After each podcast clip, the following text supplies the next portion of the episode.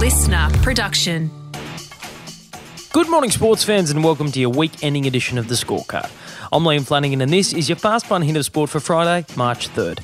Today, the GOAT Nathan Lyon reminds the cricketing world of the spinning pecking order, Rafa's insane streak set to come to an end, and who will claim the NBL crown. But first, if the NRL season opener is any indication of what the rest of the year has in store, rugby league fans will be salivating. Here's Gutherson, there's numbers, this is the try.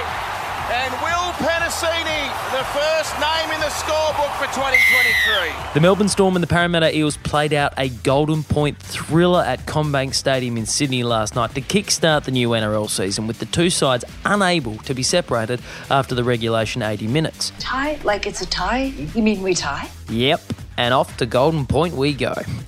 The Eels had the home crown advantage, and the Melbourne Storm were walking wounded with winger Xavier Coates injuring a shoulder and star playmaker Cam Munster nursing a dislocated finger. But there was nothing wrong with hooker Harry Grant. Munster and Meaney, the two options. Grant goes himself from dummy half and reaches out to win the game for the Storm.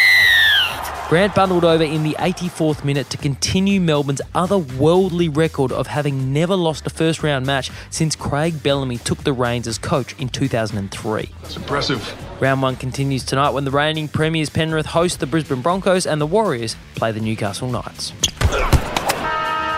In the first innings of the third test between Australia and India, Queensland spinner Matt Kuhnemann managed to do something that few others have and relegate Nathan Lyon to second banana. Five wicket haul for Matthew Kuhnemann. But as India began their second innings 86 runs adrift of Australia, the GOAT wasn't about to be put in the shade again.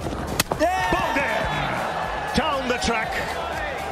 And missing it altogether. And the wily off spinner as his man.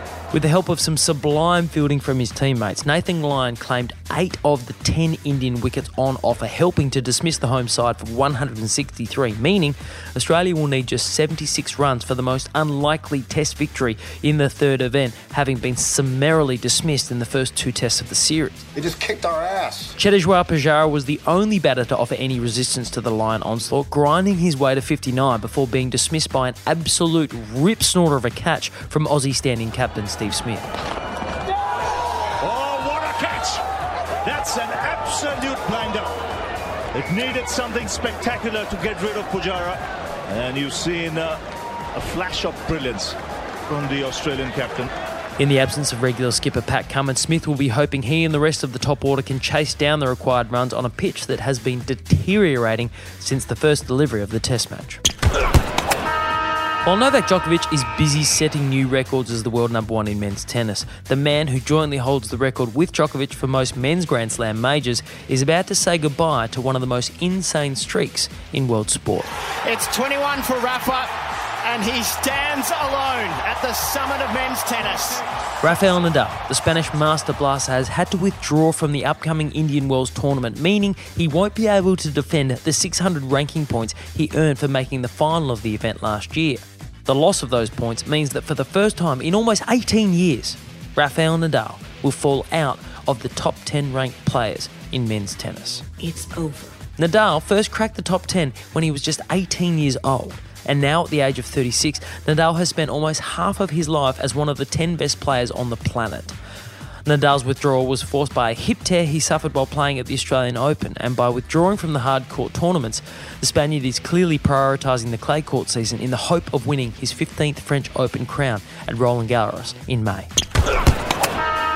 The NBL is ready to crown its new king. Or will it be the same old kings? Sydney,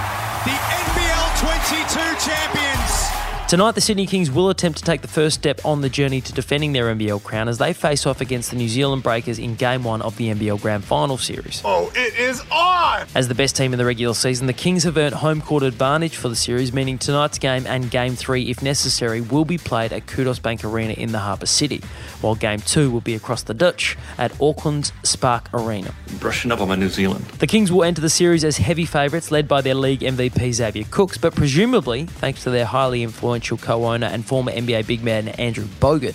The Kings have also received a message of support from the upper echelons of basketball. Hey, Kings fans, Steve Kerr here. I just want to wish uh, the Sydney Kings the best of luck in the finals coming up. Go get them, go get another championship. Former Chicago Bulls championship winning teammate of Australia's Luke Longley turned master coach of the Golden State Warriors, Steve Kerr has picked his side in the NBL battle with a message of support to the Kings. Let's see if Steve's pump up is enough to get Sydney the W tonight. And that is your Fast Fun Hitter Sport for another week. Enjoy the weekend, and I'll catch you Monday on the scorecard. Listener.